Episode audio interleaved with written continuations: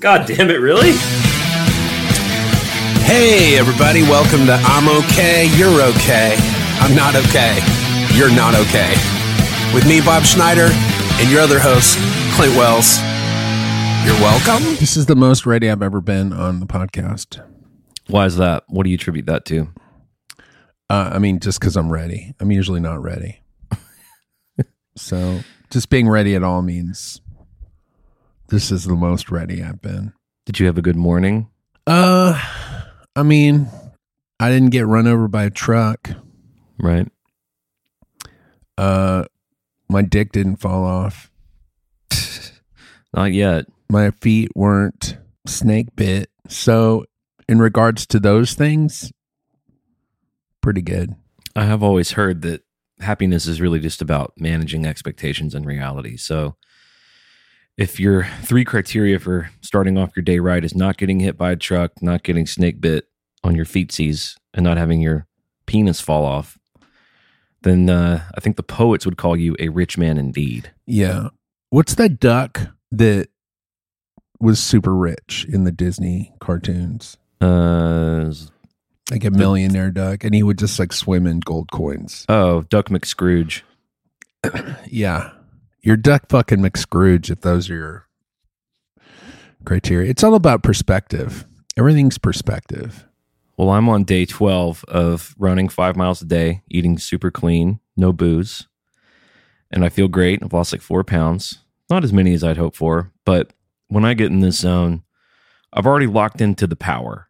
So I'm locked into the power for at least the next two months. There's nothing you could fucking put in front of my face that I'm going to eat. That's just how the power works. I don't. Dude, no, you're locked into the power. you get locked into power and it won't be that way forever because god knows i've been on this ride for 10 years it goes up and down and No, all around eventually somebody picks the lock someone gets into that chamber for sure and all that power just seeps out. And then you wake up one day and you're just like, what's in the fridge? but when you are locked into the power one thing that you do do uh, when you're running or when you're eating you know your 10th piece of fucking grilled chicken is you do start to fantasize about food and i do think about duck mcscrooge now his thing was money he liked to swim in his money he liked to jump into a big pool of gold coins for me my fantasy yo, It's spaghetti, straight up, hundred percent okay, with red sauce. Period. okay. That that means I'm a sick man. Um, I did want to talk to you about something. So we started Love Is Blind season two last night. I Have did. you? I, I watched all of it. Okay, well, no spoilers. We're we're getting through it pretty quick. We did three last night, and I mean, in 2022, dude, I wish we could watch the show together. Because if you could be a fly on the wall with the things that me and Isabel say during the show, capital C canceled. Well, We'd be fucking out of here, dude. First of all, first of all, all right, let's talk about season one. Season one, Chef's Kiss, perfection. Should we explain the premise again for a listener who may not have seen the show before? You got 10 or 12 pods times two. Boy gets in one pod, girl gets in the other pod. They can't see each other. They talk to each other. They fall in love just hearing their voices because then they fill in all the blanks and make the other person into this, like, whoever their fantasy idea of them is. And they truly fall in love. The idea is to get to the next step, you have to be proposed to and say yes, that you're going to marry this person sight unseen. Then the next part, which is my favorite part of the show, they see each other. And dude, that part is my Right. favorite part. Because, and this is kind of the central thing. I don't want to get too far ahead. This is actually what I wanted to talk to you about. Is because the whole premise of the show is the show's called Love is Blind. And the idea is you fall in love with this person without knowing what they look like. So it's sort of this bizarre indictment on vanity or on valuing looks. But here's the, the central problem of the show finding someone attractive is part of falling in love with them, period. Well, here's the thing it's easy to fall in love with somebody who you can't see Right. because, Because you make up an idea. yeah, in your head, they're the most perfect person that you want them to be. It's like when you meet a stranger and you fall in love with them immediately because you don't know anything about them. You don't know what they don't like or dislike. And so in your mind, they're like, they just look good and they're like perfect. They're idealized. And then as soon as they start talking, you're like, Psst, hey, don't say no words because I got I know who you are already, and you're perfect. Or you'll have like a really charming brief encounter and you'll just imagine in your head that's what the next 40 years of my life could be. Yeah. Even though of course it couldn't be. It's like when you're eating a Snickers bar, you think the rest of my life is going to be a mouthful of Snickers. But really, what it is, is the rest of your life is just self hatred Totally. and depression.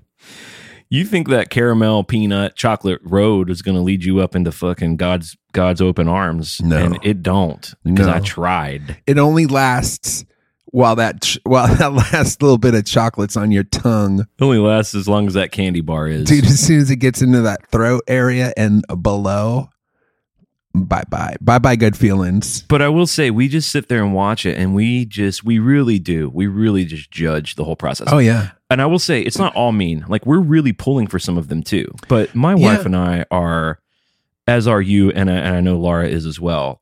We don't suffer any bullshit. We no, don't- we're not sentimental, and we don't play any shit. So we're watching it going, right, row.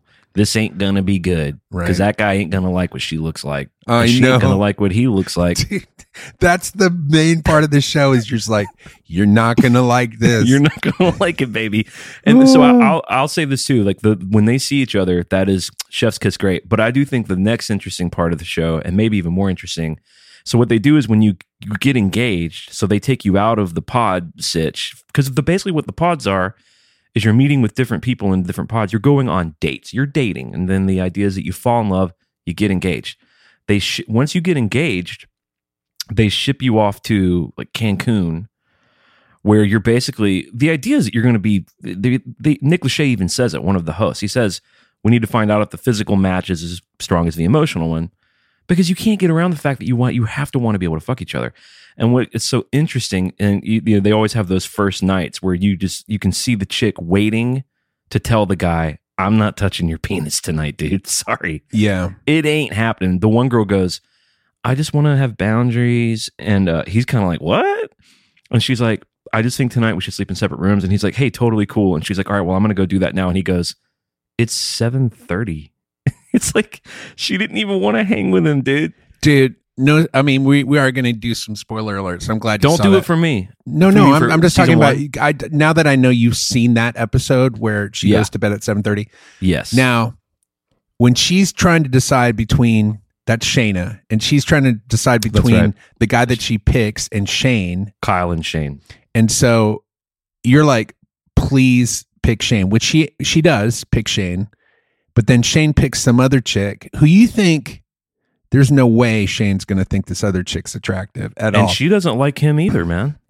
but he picks he picks this other chick, and he actually likes Yeah. what she looks like, which was kind of shocking to me because I don't I didn't think she was attractive. I think he's a horny idiot. That's why. Now, Shayna Heiss.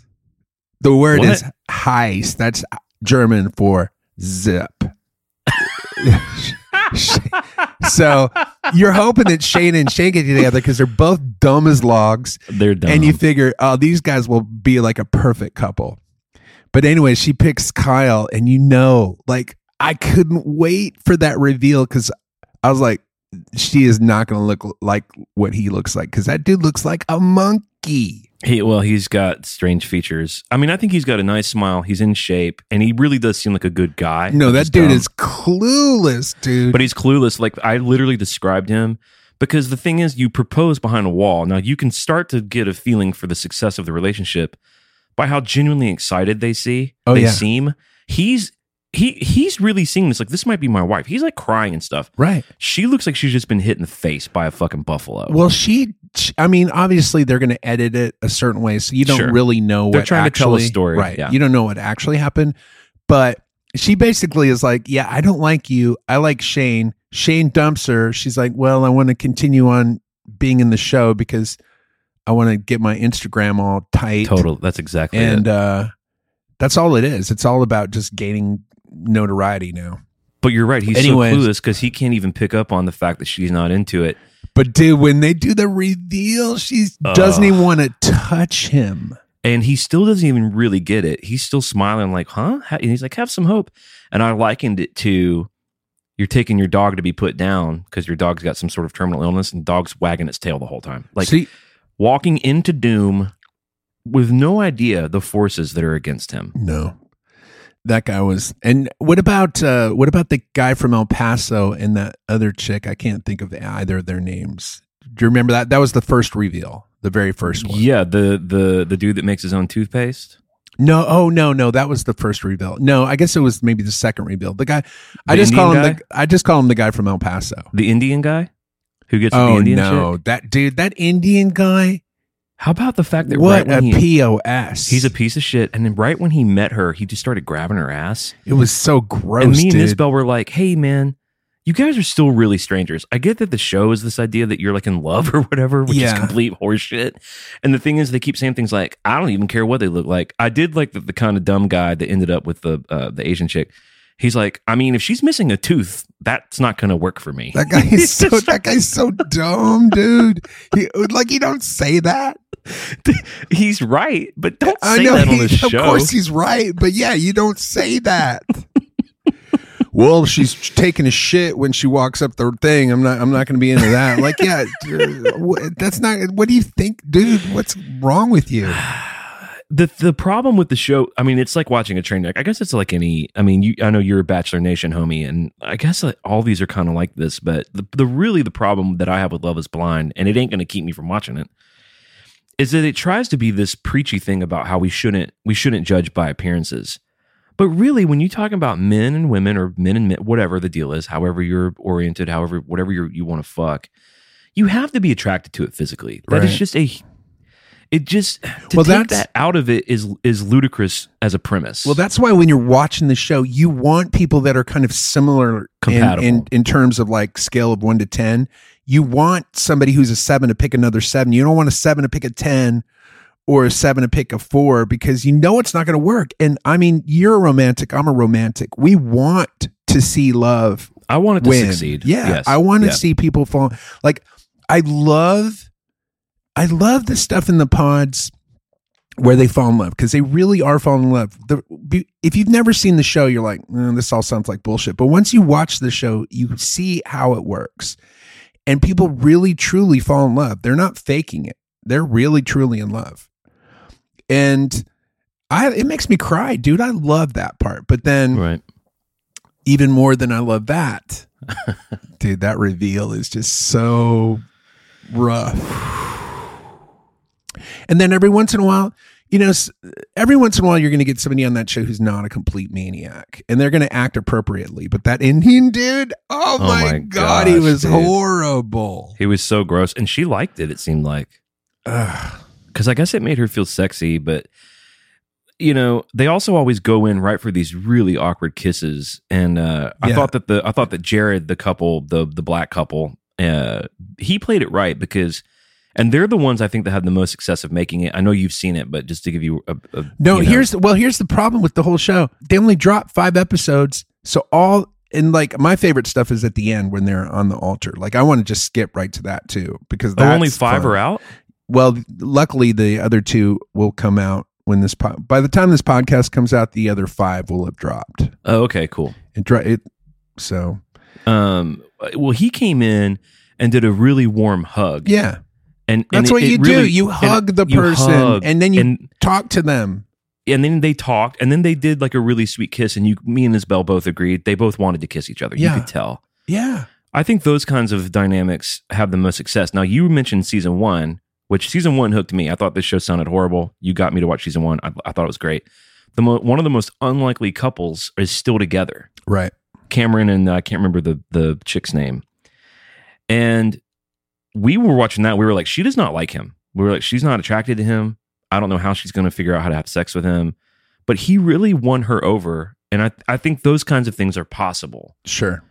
And maybe uh, you know maybe this Kyle guy can win over the the German heist chick that you think. I I think she's a little too weird for me to be attracted to. Uh, I don't think that's gonna happen. But, anyways, I yeah, who knows? Anyways, it's uh, the the problem with the second season that I've had is that I really only like. I kind of like Shane. I like uh, two or three of the people I, I, I like, uh, the first season I liked everybody, and this season there's just like, uh, I'm like, why? Like Laura stopped watching it. My wife, she was like, "Fuck, I hate all these people. I'm not watching it." I'm like, okay. I Well, we're th- we're three episodes in, and there's many of the people they have not even shown anything about. How they about mu- that? You know, they're not really showing a lot of the other dates, so they must not be interesting enough or whatever. no, no. If they don't get engaged, they don't show them. So you'll see all these people on the show. Like there's seven or eight people that you never see. Right. Yeah. And I'm hoping maybe in the second when they drop the next five, sometimes they do that where they'll drop the next five and then they'll go back and go, oh, these people also met each other and got engaged. Yeah. I don't know. It's good. Well, the other thing that I found out last night, which really made me super happy, is that there's a new season of The Bachelor. But it's not, it's been on for like seven weeks. Oh wow. It's been on for a while. I didn't There's know also that. there's also a new um a new season of Barry coming out. I don't know if you got into Barry. I thought Barry Love was great. Barry. Um, now we've gotten a lot of good emails based on. I think our last few episodes have been really good. I don't know why or how that happens. Uh, To me, it feels like we have a lot of similar conversations, but we got a lot of good response. So let's dip into the emails here. First of all, I want to thank Julius Creed for becoming a patron. We really appreciate everyone who joins us on that level. They can hang with us in the Secret Weekly and they get to sleep at night because they support one of the podcasts that brings them so much laughter and joy and insight into the great mysteries of the human experience. Justin Beckham writes, and the subject is lost songs. He says, Hey, Bob and Clint, your last episode, you guys were talking about bands that have come and gone and the songs from those bands that are now lost and forgotten. It reminded me of a Reply All podcast episode titled The Case of the Missing Hit. Did you ever hear this? Uh-uh. Okay, so he goes on to describe this episode, but I'm going to tell you what it is because I heard it and it blew my fucking mind. So, Reply All, it's just kind of an interesting investigative podcast. It's they're pretty short. They're usually 30 minutes to an hour, and they're pretty interesting. It'll be like the scams that you get on Instagram. They'll just follow those down the rabbit hole. And they they did had this one really famous episode where they like they went all the way to India to find like one of those like watch scams on Instagram. They do shit like that.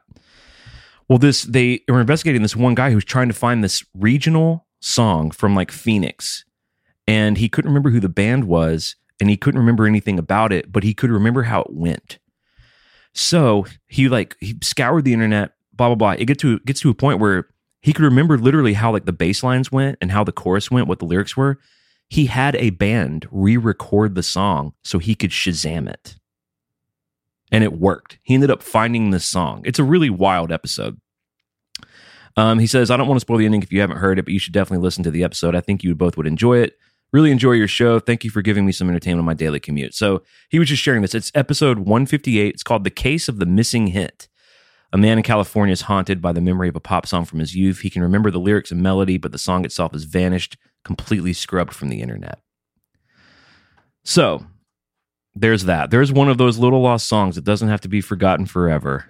dude i i mean now that there's spotify and google now that there's google it's like you can pretty much find anything but i remember back in the day i'd be like what's that song Right. and dude if you couldn't come up with it bye Bye. Yeah, gone. like it wasn't that long ago the people that you went to school with or old girlfriends or boyfriends lost to history until facebook Well, I'm not on Facebook, but yeah, I I have people in my life where I I can't even remember what their face looks like. The idea of them I have, we did this, we did that. They said this, they represent something. It's almost a symbol. Cannot conjure up what their face looks like. But yeah, but if I want to find out what my seventh grade, my first girlfriend in seventh grade looked like, I know her name. I know roughly when she was born. I know where she lived at that point in her life. I can find her on Facebook right, probably within about five minutes. Is that is the net of that good or bad? I mean, I don't, I don't, I don't see any way that that could be good. Exactly. I feel the same way. Things need to die and pass on. You need to move on. Yeah. I'm And I starting I'm starting to become like a fucking aborigine like literally. Don't like don't take don't take pictures. Only act out stories. Don't even film them. Right. Just Just, let things be with Live it. in Like, the moment, wear some strings around your dick I agree, dude. and I- maybe some shells.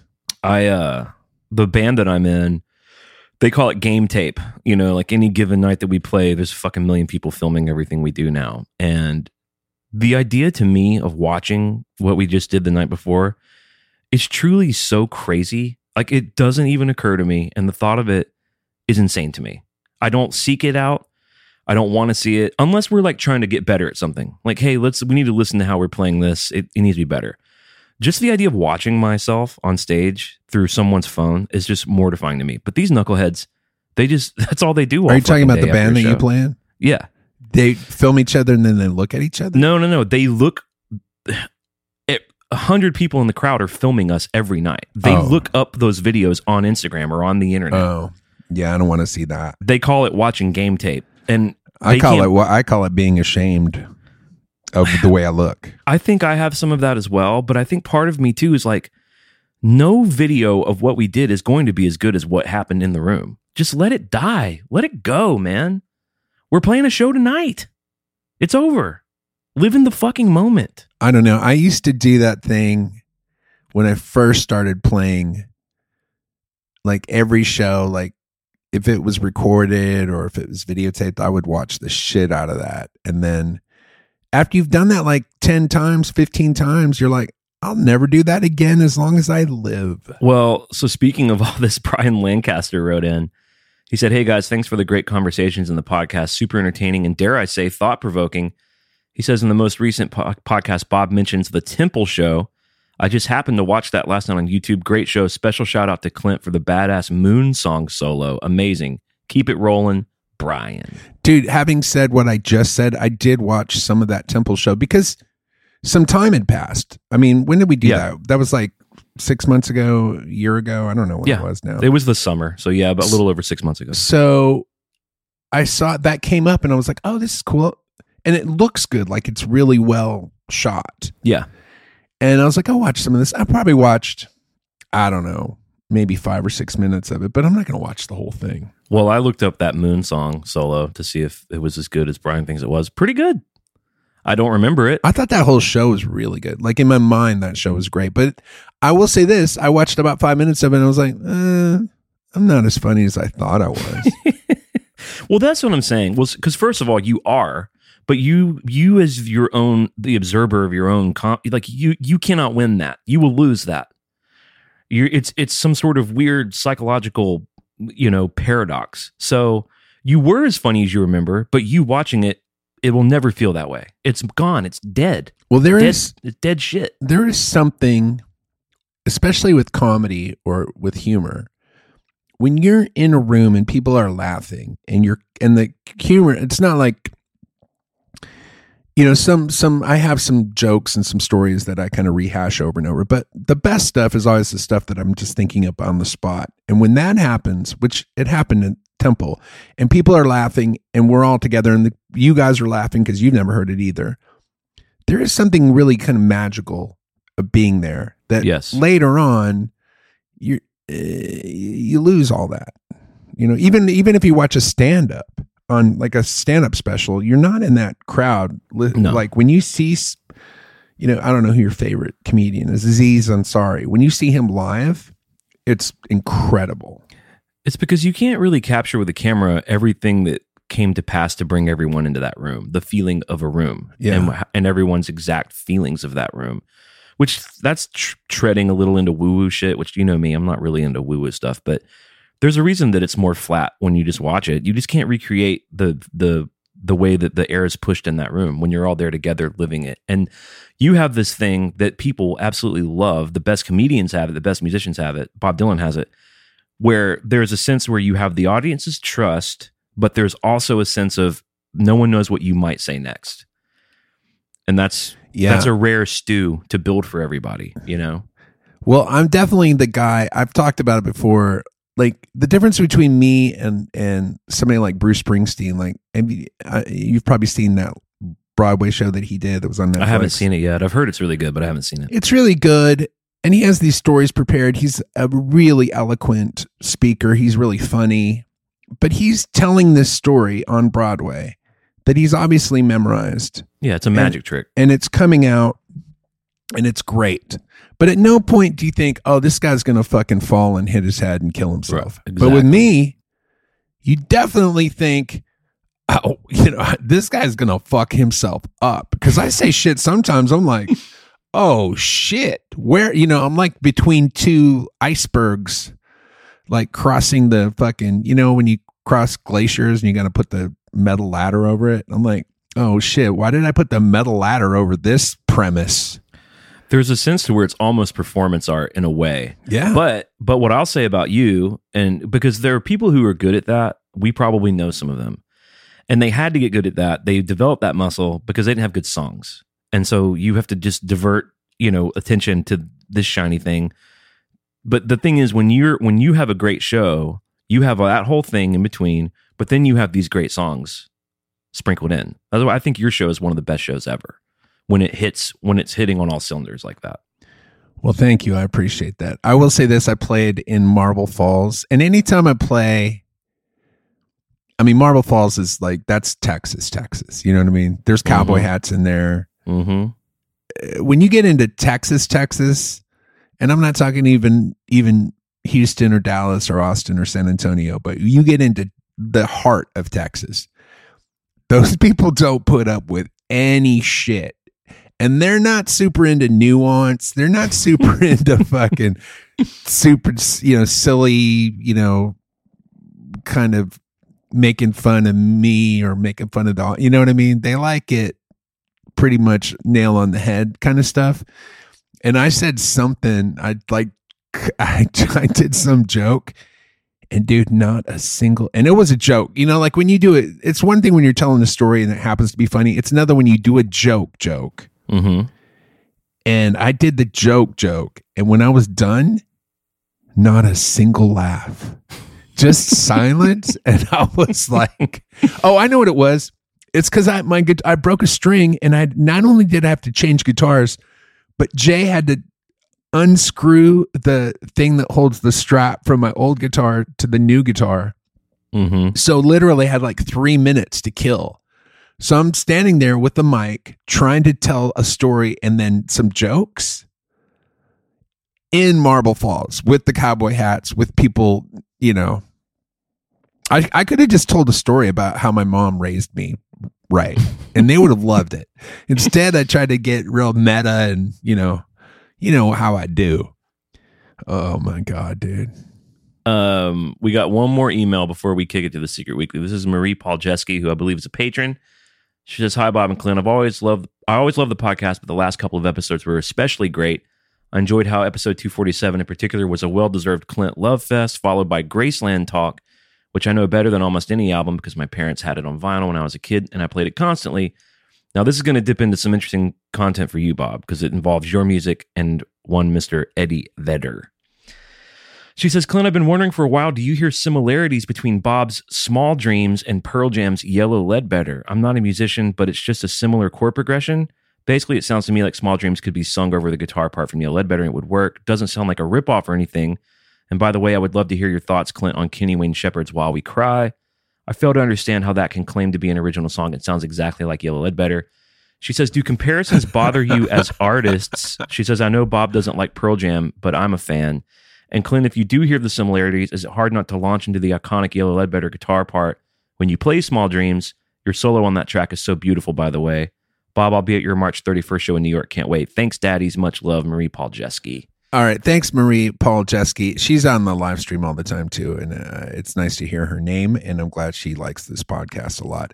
All right. First of all, I don't think you get what is it? Yellow Ledbetter? Yeah, yeah, yeah. I've It's never, a, a, I've never heard that song ever. you would you would hate it, Bob, because check, he- I've never heard it. First of there. all. Well, there are no lyrics. He literally mumbles the lyrics. There aren't any lyrics. Okay. Well, here, here- here's yeah. Uh, of course, I would hate it. I mean, I hate it when I hate it. I don't like. I don't like Pearl Jam because you can understand a few of the lyrics, but even the lyrics that he wrote that he didn't mumble, you can't understand them. and then when you finally do get a transcription of the lyrics, they still suck. It's not like they. It's not like oh, that's what he's saying. Oh, that still sucks. I think he's a good lyricist, Oh but I oh get my it. God, I he's- get it. But you would really hate the song because you know it's kind of classic stoner early 90s thing where they had this kind of jam it's a bluesy jam I, and and to answer her question i personally don't see the similarities um Well, the the problem the problem with it is it's a very straight one four five chord progression. So yeah it's pretty that's common chord progression right at least a billion bil, billion songs have that same chord progression. Uh, uh, I think Forty Dogs has the same chord progression. You can uh, there's a billion songs that have it. So that's the only similarity from maybe it's the same tempo or something or I don't know. Yeah, but we, you know, we didn't make it's real bluesy. It's very like Mike McCready on a strat playing Hendrixy kind of. It sounds like Little Wing a little bit if you're familiar with that song. Whereas Small Dreams is um, in the more like vein of like epic story song, builds big. I don't know.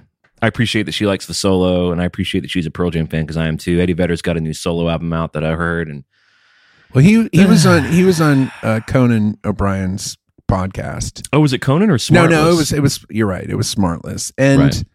and I'm like I'm gonna listen to it because I'm I'm a hater. First and foremost, I'm a At least hater. you know. But I'm like, let me give this guy a chance. Let me let me give him a chance. Let me not just go on hating him. So I listened to it, and it was exactly what I thought it was going to be, which is him being very sincere. Them, all three of those guys kissing his ass the whole time Right. and then him just yeah you know i'm just trying to find the poetry and you know have the poetry meet the music and it's like he's- it's so like everything that i'm not like i will take everything that i've done and tear it apart and show how f- just stupid and silly and bullshit it all is and he's the opposite where he's like no this is real this is the shit and this is what i'm trying to do and blah blah blah and it's so fucking boring dude it just makes me go, what the fuck? But here's the thing people eat that shit up all day long, all night, all through the night, in the morning, through the morning, into the afternoon. And here's what happens just stacks and stacks and piles of fucking money. And then when you're fucking 50 years old, you fucking fire your first wife, who was your manager, who brought you all the success, and you marry a hot bitch and have kids. And then you go on Smartless and try to talk a bunch of bullshit. And they eat it up. Yeah, I'm not happy about it. Now, if Eddie Vedder's listening to this podcast, I'm a huge fan. I love all your music and I can't wait for your new fucking record to come out. Can't wait to hear it. I hope the lyrics are better than all your other shit. God damn it. Well, this concludes another episode of I'm Okay, You're Okay, I'm Not Okay, You're Not Okay. We have two other podcasts. Bob's is called The Song Club. Mine's called Metal Up Your Podcast, where we talk about Metallica. You can support us by with a couple of easy things. You can leave us a positive review on iTunes, or you can leave us positive review on Spotify, where I'm sure some of you are listening. You can send an email, bobandclint at gmail.com. We'll talk about whatever the fuck you want, as we did today on the show. And you can join us on Patreon, P-A-T-R-E-O-N dot com slash just simply the letters I-O-K. It'll unlock a portal that will send you to the Secret Weekly where we are going now. And we'll see you next week. Take care of yourselves. Bye. Bye.